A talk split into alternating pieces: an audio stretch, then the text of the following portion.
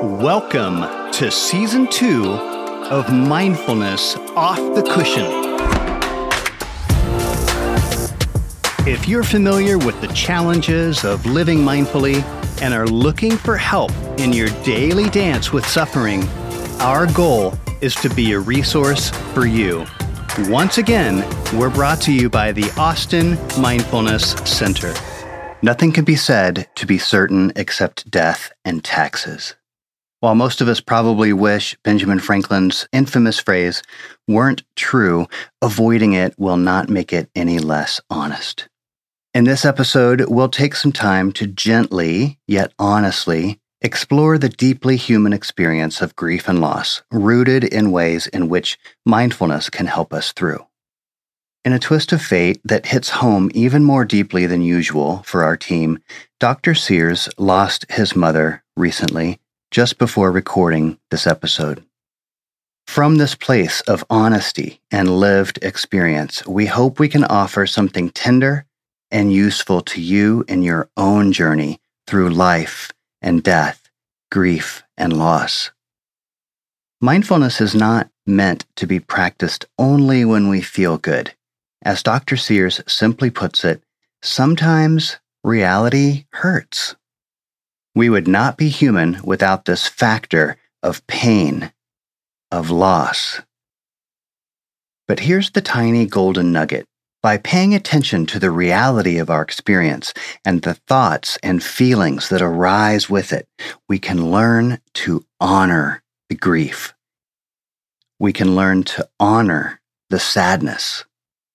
And in doing so, we can better come to realize the reality that loss can occur at any minute. And in so doing, we can also come to even more deeply treasure the people who matter to us right now.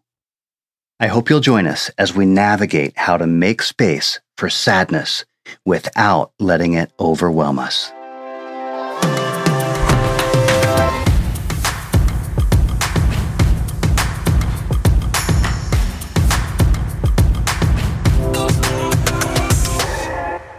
Welcome back, Dr. Sears, to Mindfulness Off the Cushion. So happy to have you here, sir. Great to be back. Today, we're going to explore the realm of grief and loss. We want to just take a moment and recognize the fact that you, sir, just recently lost your mom. So, our sincere condolences to you. Yeah, thank you. This seems a little bit apropos. However, I think it truly is the universal stars aligning for us let's dive a little deeper into grief and loss. I would love to maybe start with a, a short discussion around how mindfulness can help us when we have lost a loved one so dear. Yeah, well, as we've been talking about, mindfulness is just paying attention to reality. So it's not necessarily feeling good, feeling happy, wonderful when that does happen and you're more likely to when you appreciate what you have by paying attention to what you do have. But sometimes reality hurts. And so we wouldn't be human if we didn't also feel the hurt. And so by paying attention, we can notice what are the thoughts coming up? What are the feelings that are here? And this may sound strange, but we can learn to honor even the sadness, even the grief, right? If I felt nothing right now about the loss of my mother, that would be a little strange. You know, it would mean I had no connection with her. Um, yeah. And so my grief, my sadness is actually a sign of just how much I cared, how much she mattered to me, how much I learned, how much I appreciated. Uh, and in fact, she was probably the most compassionate person that I'd ever known. And, you know, that's saying a lot. And uh, that's kind of maybe what taught me to be where I am. And so to just deny all that would be to feel nothing or just to say to myself, well, that's everybody dies and, and keep it intellectual. And, and then there's no feeling with that. So now, that doesn't feel good necessarily, but I think that's an important point is that these feelings are telling us what matters. It's a sign of our connection, right? So, what's the alternative? I just don't get connected to anybody because I'm afraid I might lose them someday. when, you know, the reality is it's just always a possibility. Well, Dr. Sears, thank you so much for for sharing what you're experiencing right now with the loss of your mother. And you know, you've used a wonderful, beautiful word, which kind of helps create a nice framework for how it is that mindfulness and grief can work together. And you're saying that through mindfulness, we can honor, you use that word, honor the sadness. Yeah. Honor the sadness that we're experiencing right now. That through the through the act of paying attention to these emotions or these thoughts, we're actually creating the space for that sadness to be. And the question I'm sure that people have is how do I create the space and honor the sadness, but how do I not become overwhelmed by the sadness? Yeah, no, that's an important question. And I do like that idea of making space for the feelings, which can be tough when life goes on and got kids and responsibilities and jobs and things like that. And the thing with grief, too, is there is no formula, there's not necessarily a logic. I mean, we can kind of understand big picture processes here, but as you're going through it, it certainly doesn't follow a logical type of piece. You know, in the case of my mother, she'd been struggling with Alzheimer's for over a decade. So her mind was gone in a certain sense. I was sort of grieving for a long time. And so intellectually, it should be, oh, well, this is good. You know, this is finally her getting rest because her mind was already gone and now her body's finally resting too. But then the feeling just kind of came up. And what was, you know, interesting, and this is very typical, is even as I'm going through the process, I was literally watching her at her deathbed off and on and seeing that suffering. You know, there'd be some feelings coming and going, but there's so many practical things, you know, uh, contacting my siblings and arranging for funeral services. And then the funeral itself, you know, there's so much to be done and we've got to take care of the flowers. And, and so even as it's all happening, could still be very intellectual. And then afterwards, oh, here come the feelings. Now they're just catching up a little bit. You thought maybe you'd already grieved, but here they come again. And this is a very normal process where the feelings just kind of come and go. And so, what I was noticing with mindfulness is even as I'm doing the things I have to do, okay, there's a feeling down here in my stomach. In my case, people experience it differently. It was almost like a clutching kind of a piece. And so there were times it's like, well, I've got to take my daughter to school or I've got to see this next client or whatever it is. But to your point, you know, it's important too every now and then to just pause, you know, make some space. I, I sat outside on the porch and just kind of said, oh, hello there, you know, sort of welcome the feeling and maybe a few tears come. Maybe they don't, but uh, kind of make some space for that. Because what I've seen some people do is just stuff it down. You know, I don't have time for this. I don't want to feel this. I don't want to think about it. And then it's more likely to pop up other times, you know, because it's just kind of knocking at the door saying, hey, don't forget about me. So every now and then to just sort of welcome uh, whoever shows up. So, Dr. Sears, I believe uh, that I had at one point shared with you that I've been studying mindfulness only for about a year. It was May 2021 that I took my first MBSR course. And through this practice, I believe that I have developed a deeper sense of when feelings were coming to the surface or thoughts or emotions were carrying me away. You used that term clutching sir. And you mentioned that you were able to notice this clutching sensation that then prompted you to pause and make some space. Can you unpack that a little bit for us and maybe talk about how mindfulness has helped you recognize that experience? Yeah. So uh, mindfulness has been helpful in the sense of just really, again, noticing what is here it's about being open to the process. It's not necessarily a formula. Everyone's going to grieve differently, of course. Um, there was some valuable work done by Elisabeth Kubler Ross, of course, and others about stages of grieving. And those are useful to study, but later research showed that there, there's no real order and people don't go through all of them. And but I think what was important about that is to show that there are processes that happen. So literally one day you can be everything's great. I'm so appreciative. and another day, oh my gosh, I can't believe this has really happened. Um, I thought it was a dream, kind of a feeling, and you don't know what to do with that. You know, by the way, the other thing that can happen is if you haven't really processed the concept of change, of impermanence, of the inevitability of death, these things can be really devastating. I mean, we often go through life as if we're never going to die. And then suddenly it happens, and you're just so it's not just the grief of the person you lost. It's the whole concept of life itself, you know, being temporary and what am I doing with my life and all these other emotions that can come up. So, what can happen is now it's not just grief, it's existential crises and all kinds of thoughts and feelings swirling around. Now, that's normal too at any particular stage, but it can be helpful when you make room for all of that and start to tease apart okay here's here's the grief i feel for this person. Here's some other anxieties coming up. Here's some other questions about whether my life is meaningful all this sort of stuff. But again i like that expression of making space for that to just kind of explore that and look at it because uh, you know what you're asking is can you really notice what is there and unpack that versus let's say getting lost in a spiral where you feel stuck in it you can't function at all?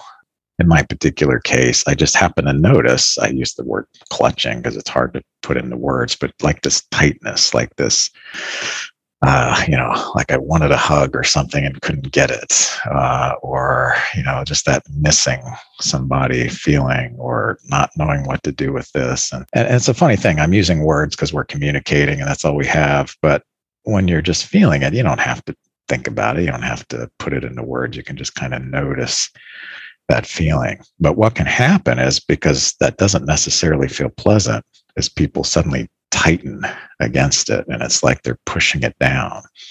And so now there's this tension in their body where they're really only fighting themselves. In fact, I'm working with someone right now who has been unable to feel their sadness and so they also have irritable bowel syndrome, gut issues going on. And I, I'm trying to help them feel, but they're confusing what they emotionally feel with what their stomach's doing. And I think they're actually very interrelated. But to be able to sort of open up and explore that rather than fighting it, rather than pushing it down.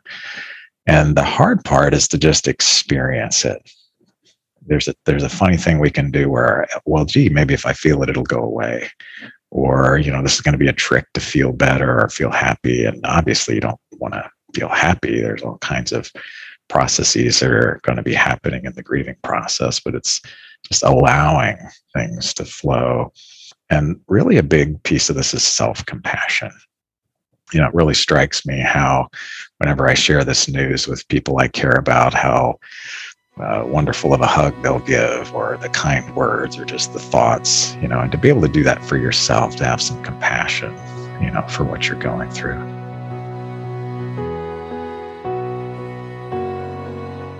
Mindfulness Off the Cushion is sponsored by the Austin Mindfulness Center, the premier mental health counseling center in Texas for mindfulness based therapy, education, and coaching.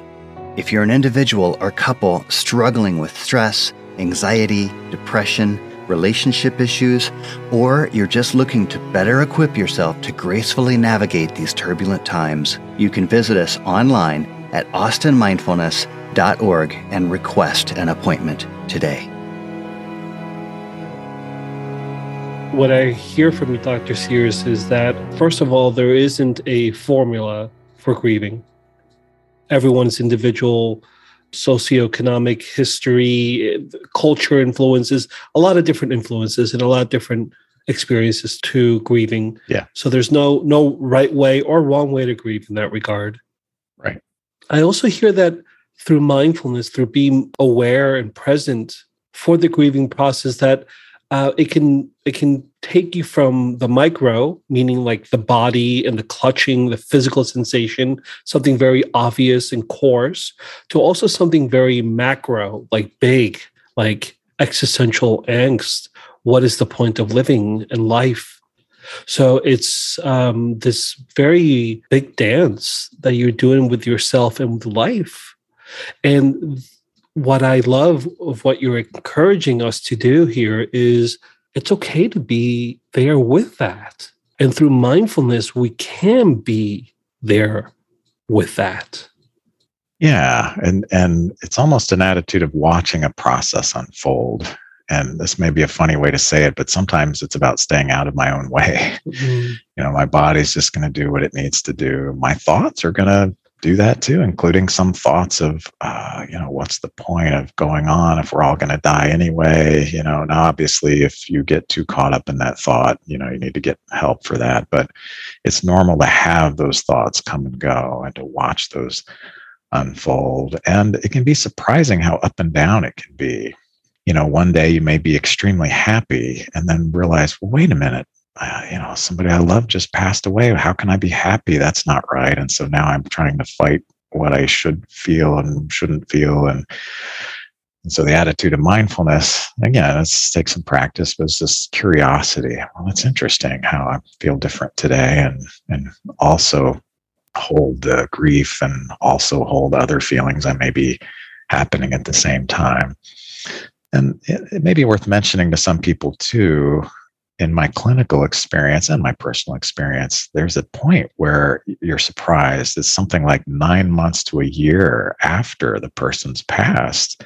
It can hit you again really hard and it surprises people. But in a way, even though intellectually you know they've passed, in the back of your mind, it can almost be like, well, you know, I haven't seen them in a while, or like they're on vacation, or uh, they've just been busy and after you know nine months to a year it hits you a little harder. No this is a really a, a, permanent situation so you may feel that again. Obviously you may feel it on holidays or certain things may remind you. Obviously songs that come on the radio. So um, there is no getting over it obviously but you learn to relate to it differently. So every now and then that old feeling, clutching, whatever it is, just comes along and you sort of honor that memory. And, you know, I'm talking about it in this calm way. There are times it just feels really overwhelming, and that's okay too. You know, you cry, you feel it. The hard part is not to just spiral down into it, but it's okay to let yourself, you know, feel that. And obviously, it's good to seek help from friends and supportive people too. Yeah, let's talk about the the role of wisdom here. If someone really close to us has passed and these thoughts and feelings that are coming are so incredibly overwhelming. We've talked a number of times on this podcast when there might be times when you perhaps don't want to practice mindfulness per se.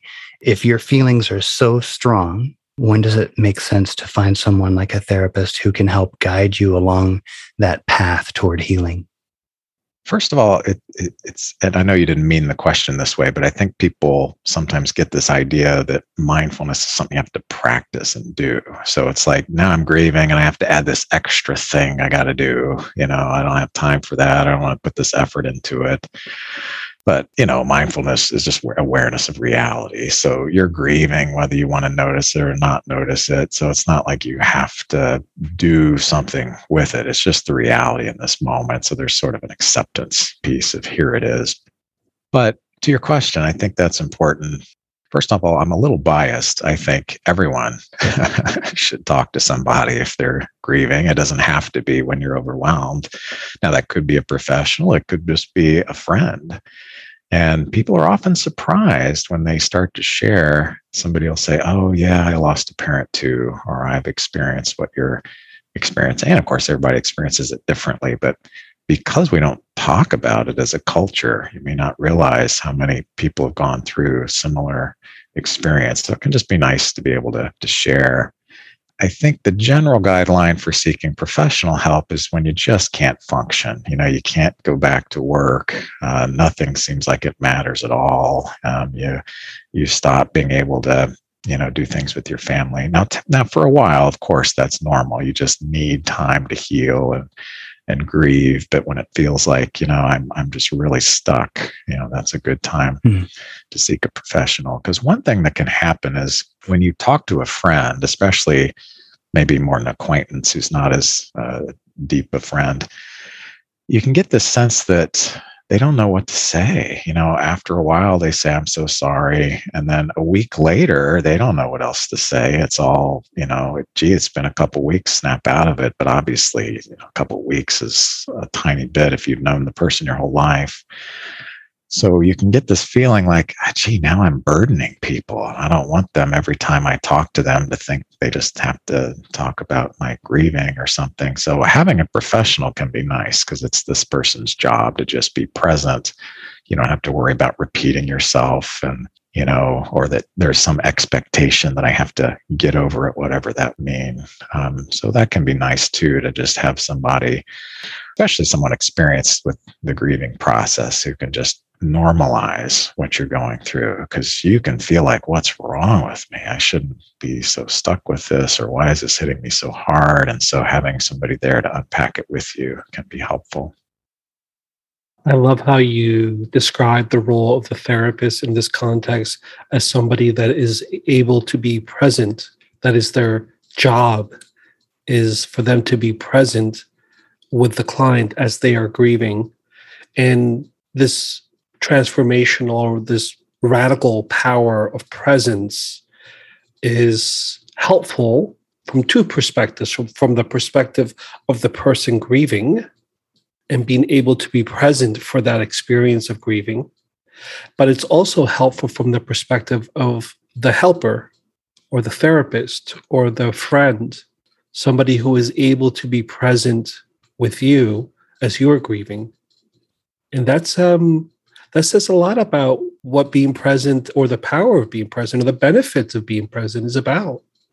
Absolutely. I'm glad you brought that up because if you know someone who's grieving, you know, if if you don't really know what to do or what to say, sometimes you might try to fix it. You know, well, they're in a better place or whatever you might want to say. And maybe there's something to that. But in the moment, that doesn't take away the grief and the feeling so, as you said, just to be present, to be there with them. You don't have to even do or say anything, just being there, um, being understanding. And as a therapist, by the way, um, it's a way of modeling to the person grieving. I'm, I'm going to be here with your grief too. You know, we don't have to run from it. We don't have to fix it as if it's a foreign thing to go to war against. I can also be present with you as you're going through this. And that's powerful to model. I'm sure that everybody out there has had a friend that is a good listener. And if you notice what a good listener is, is that power of presence. Everybody's tasted that. I just like everyone has tasted a friend that's not a good listener. Yeah. right. I feel like there's been a lot of a lot of real beneficial things said today. And I want to thank you, Dr. Sears, for sharing um, your experience in such an intimate way as a son and also a clinician. Curious to know if there's a, a meditation or a practice that you can take us through that will kind of perhaps get us connected or or get us um, closer to this honoring that you mentioned earlier today. Yeah, let's do that. And let me mention this one may be a little raw for some people. So, you know, use your discretion on if you're you're ready to to open up to this. And this is definitely not one you want to do while you're driving your car or mowing the grass, listening to this. Uh, you know, pause what you're doing and and set up for this one. There are other ones we can do to sort of prepare if we're not uh, experiencing a loss, but we'll do this one for people who may be going through a loss. I just wanted to say thank you once again, Dr. Sears, for sharing something that's obviously very personal to you, being so genuine and helpful and useful in this this period of time. I really appreciate it. Yeah, you're welcome.